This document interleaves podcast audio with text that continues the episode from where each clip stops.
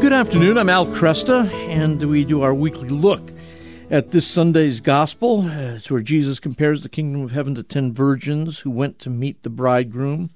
Some of them foolishly forgot to bring oil for their lamps, prompting the warning that we must stay awake, for we know not the hour when the Lord will return. My guest will be our friend Peggy Stanton, author of From the White House to the White Cross.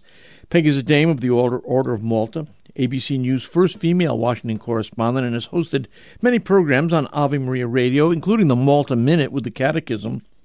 Uh, her first book was The Daniel Dilemma, The Moral Man in the Public Arena, and her newest book is The Order of Malta, Minutes with the Catechism. Peggy, good to have you again. Thank you, Al. Good. Very good to be here. This we're reading from Matthew chapter 25, uh, a very a very intense chapter. Uh, by the way. And um, I will read uh, verses 1 through 13 of Matthew 25 just to lay out the gospel for us. Jesus told his disciples this parable The kingdom of heaven will be like ten virgins who took their lamps and went out to meet the bridegroom. Five of them were foolish, and five were wise. The foolish ones, when taking their lamps, brought no oil with them, but the wise brought flasks of oil with their lamps. Since the bridegroom was long delayed, they all became drowsy and fell asleep. At midnight there was a cry, Behold, the bridegroom, come out to meet him.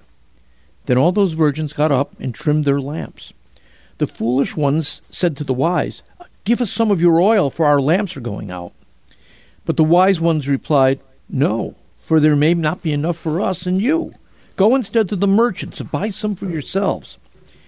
While they went off to buy it, the bridegroom came, and those who were ready went into the wedding feast with him.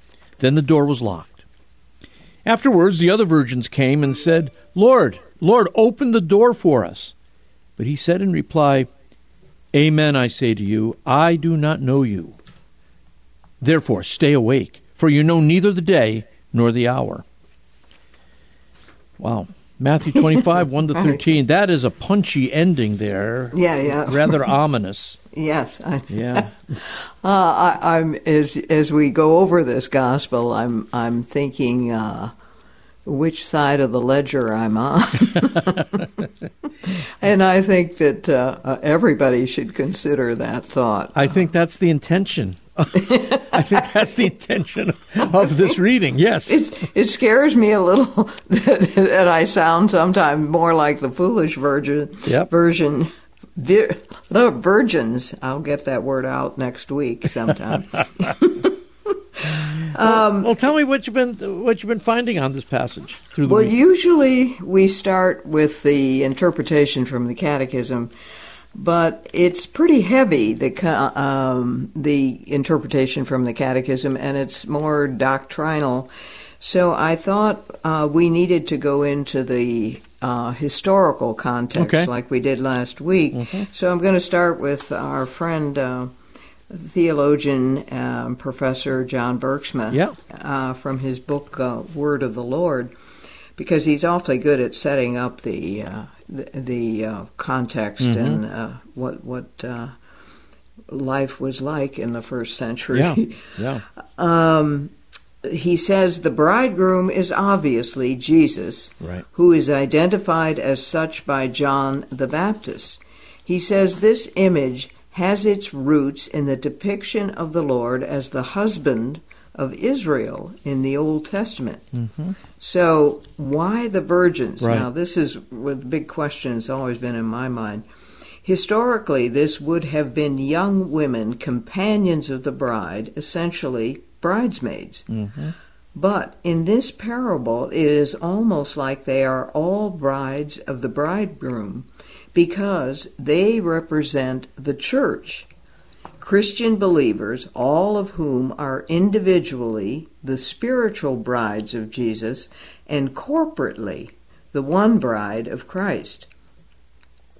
The five wise and five foolish maidens do not represent, I think this is quite interesting, uh, Christians versus those who reject Christ, but rather Christians who persevere and those who do not.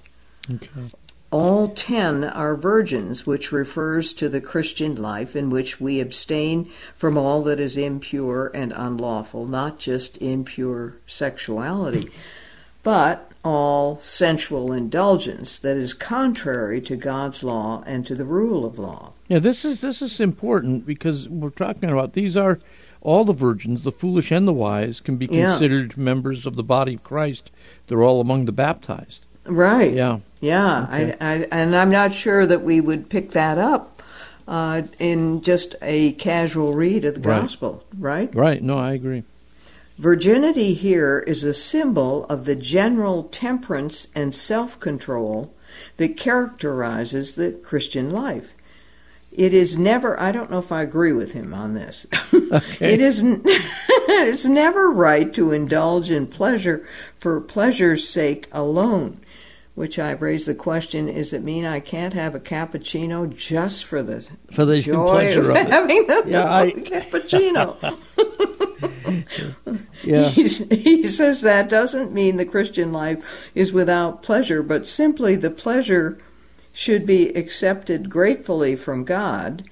Well, Well, I, I, this is the way. This is the way to handle that. Okay. yeah, You thank God for the cappuccino, and you, and you remember that at His right hand are pleasures forevermore. so the cappuccino will remind you of heaven. Then, where, where the Lord will make me a cappuccino. right?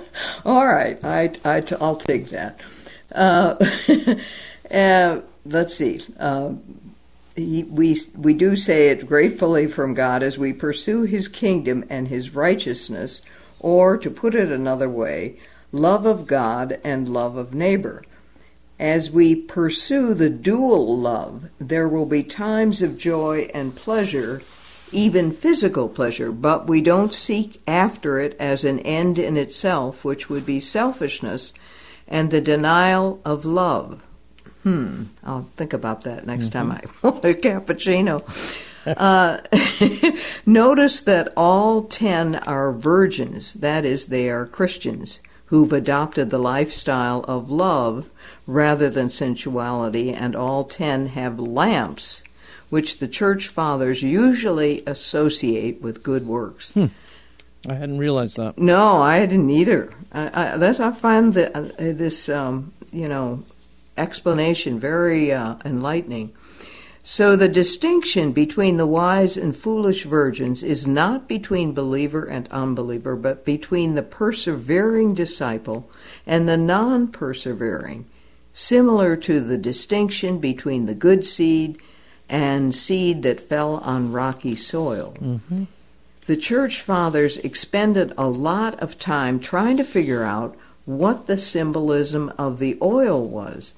Bergsma thinks it was not a one for one correspondence. He thinks the point is that the wise version, virgins, I'm having trouble with that word, were uh, virgins are therefore like the man who didn't count the cost before beginning to build a tower. That is a disciple who is not prepared for the endurance that it will take to remain faithful until death or the Lord's return. I think that's a very good message for mm-hmm. our time. Yeah. The basic message is that the wise disciple of the Lord not only practices temperance and good works, which are non negotiable for any true disciple, but is also prepared to keep up this lifestyle or vigilance for as long as it takes to meet the Lord face to face. The foolish virgins do not plan for the long haul. They do not expect to have to wait and endure.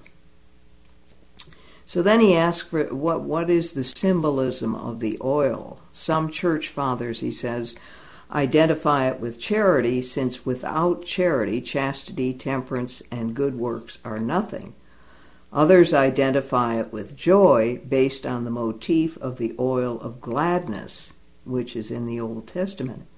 It can also fit with the Holy Spirit because throughout the Scripture, oil is associated with the Holy Spirit. In fact, the ritual of anointing with oil symbolizes being endowed with the Spirit of God. Furthermore, the Holy Spirit within is the source of our charity and of our joy. And of course, joy is one of the fruits of the Holy Spirit. So, in this sense, uh, Bergsma says, the foolish virgins are those who do not take along enough of the Spirit to endure until the coming of the bridegroom. This could re- represent trying to live the Christian life in our own power and our own flesh, but that cannot last. Only those virgins endure who have learned to rely on the oil of the Holy Spirit to keep their lamps of good works alight, working with the strength of God and not in their own strength. Then in, uh, Bergsma goes on to say the way to fill up with reserves of the oil of the Spirit is through prayer, faith, and the sacraments. All three, not missing a one, because prayer and sacrament without faith are not effective, nor faith and sacraments without prayer mm-hmm. are effective. Mm-hmm. These three are a cord of three strands, not easily broken, that continues to refill us with the oil of the Spirit. I like this. The cold and joyous Christian cannot maintain his spiritual life until he sees the Lord. Love and joy give us strength and energy, which is perhaps why Pope Francis emphasizes the joy of the gospel so frequently. Mm-hmm. So, um, have you th- any thoughts before I give you um, yeah, I, the catechism? No, I, I mean, I, I think what you said there, and I think what Bergsma is saying, makes a great deal of sense. Again, part part of this is we don't. When we think of virgins, we're not we have a fairly literal definition of that, and so we're not mm-hmm. accustomed to thinking metaphorically about the virgins. Right. And so you've got the same problem here with the lamp and the oil, and mm-hmm. uh, but I, I think that uh, there's there's no doubt this has to. He who endures to the end shall be saved. Right. Mm-hmm. This is again a, one of the Lord's sayings, and I think that's ap- applicable to this situation the wise virgins uh, have what it takes to endure to the end. They've mm-hmm. received the Spirit in such measure uh, that they're not burning off their own fuel. They're being mm-hmm. powered mm-hmm. by the Holy mm-hmm. Spirit. So. I, and you can apply. Uh, the reason I said that uh, I think it's an important message for our time because we're surrounded by a culture that is uh, preaching an opposite message, and people well, for instance, politicians who are trying to succeed in their trade uh, are very tempted not to pursue, persevere to the end because um, the message of the gospel is opposite the message of uh, today's society, mm-hmm. particularly on abortion.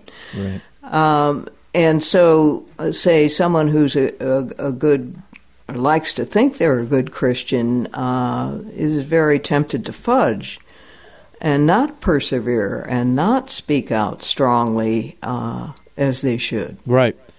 I, I do think I think this has always been a problem for Christians. Uh, they they can they can go off and separate themselves from the world, or they can accommodate themselves to the world. They're mm-hmm. always with that tension. Right. And of course, the the Christian who's walking in faith and by means of the Spirit is neither a separatist nor an accommodationist, mm-hmm. but they're a transformationist. Yeah, they're, they're like engaging that. the world yeah. in order to, in some way, bear witness to the kingdom, mm-hmm. which is transformative. Mm-hmm. Yeah. Mm-hmm. Um, it, do we have time for? Uh, no, we don't actually. I just, I just looked up okay. at the clock there. We're going to hear the music come up in just a minute.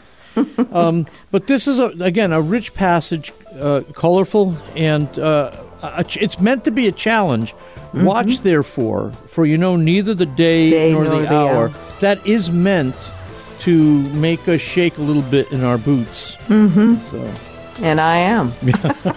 Peggy, thanks. Thank you, Al. We'll talk soon. Peggy Stanton, again, looking at Matthew chapter 25, verses 1 through 13. I'm Al Kresta.